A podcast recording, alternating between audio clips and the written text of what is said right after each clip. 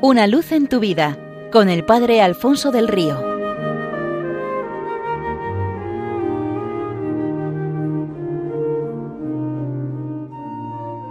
Un cordial saludo para todos los oyentes de Radio María desde el Seminario Diocesano de Getafe.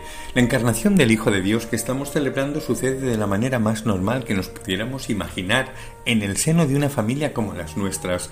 Con este nuevo gesto de normalidad, Dios coloca a la familia bajo el foco, convirtiéndola en algo esencial para todos. Él viene de la familia trinitaria, nace en el seno de la Sagrada Familia, se ha hermanado con nosotros para hacernos familia de Dios y para ello crea en la tierra la familia eclesial, encargada de prolongar su presencia y su propósito. En este sentido me parecen muy significativas las palabras de un hombre muy admirado que, habiendo conseguido todo cuanto los hombres sueñan en este mundo, en el momento más importante de su vida centra su discurso en lo esencial. Steve Jobs fue un gran magnate de las finanzas, cofundador y presidente ejecutivo de Apple, considerado el hombre más rico del mundo que murió en 2011 a la edad de 56 años. Sus últimas palabras me parecen muy iluminadoras acerca de dónde buscar el verdadero centro de la vida. He alcanzado la cumbre del éxito en el mundo de los negocios. A los ojos de todos mi vida es un rotundo triunfo. Sin embargo, aparte del trabajo, he tenido pocas satisfacciones. Al final la riqueza es solo un hecho al que me he habituado. En estos momentos, postrado en mi cama del hospital, me doy cuenta de que todo el reconocimiento y las ganancias de las que me sentía tan orgulloso se disuelven en la insignificancia frente a la inminencia de la muerte. Podréis contratar a uno que conduzca vuestro coche o que gane dinero para vosotros, pero es imposible contratar a nadie que sufra la enfermedad o muera por ti. Los bienes materiales perdidos pueden recuperarse, pero hay una cosa que nunca podrá recuperarse una vez que se ha perdido, la vida. No importa en qué momento de esta te encuentres, tarde o temprano, tienes que afrontar el hecho de que el telón caerá. Amad a vuestras familias, a vuestro cónyuge, a vuestros hijos, a vuestros hermanos, a vuestros parientes, a vuestros amigos, tratad bien a todos, apreciadlos, abrazadlos, no los perdéis nunca.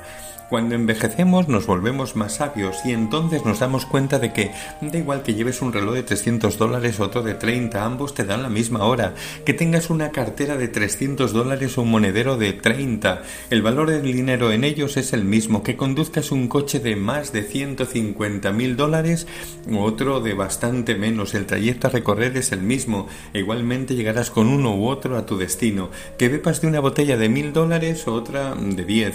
Los efectos de la sacas son los mismos, que la casa en la que vivas tenga más de mil metros cuadrados o menos de cien, si estás solo la soledad es la misma os daréis cuenta de que vuestra verdadera felicidad no depende de las cosas materiales que hayáis acumulado, que da igual que viajes en primera o en clase turista, si el avión se cae, se cae para todo el mundo. Por tanto, espero que os percatéis de que cuando tenéis hermanos, hermanas, amigos, conviene no perder el tiempo en discutir, antes bien reíd, hablad, cantad, charlad del cielo y de la tierra, del humano y lo divino, pero estad juntos, encontraos y disfrutad de vuestra compañía, porque en ella encontraréis vuestra verdadera felicidad. Si me permitís un consejo fundamental para la vida, no eduquéis a vuestros hijos para que pongan su meta en ser ricos, educadlos para que sean felices. Si lo hacéis así, cuando crezcan sabrán el valor de las cosas no su precio.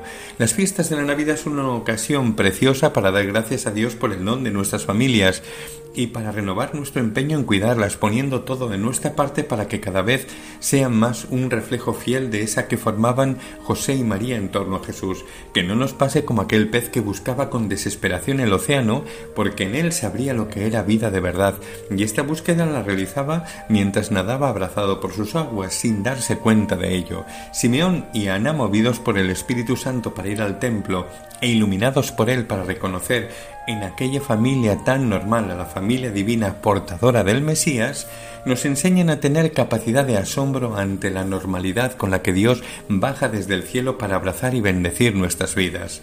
En cierta ocasión un grupo de madres que esperaban la salida de sus hijos en la puerta del colegio empezaron a presumir de ellos. Mi hija hace unos dibujos increíbles, el mío ya gana a su padre en el ajedrez, la mía maneja el ordenador mejor que yo.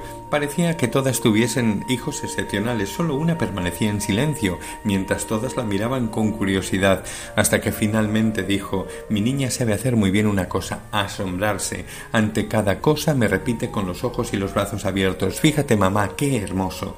Así hemos de situarnos nosotros ante la normalidad con la que Dios nos bendice y ante su reflejo más fiel en esta tierra que es nuestra familia.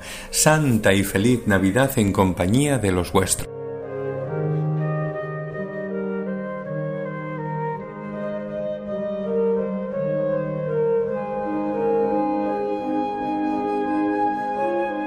Una luz en tu vida con el Padre Alfonso del Río.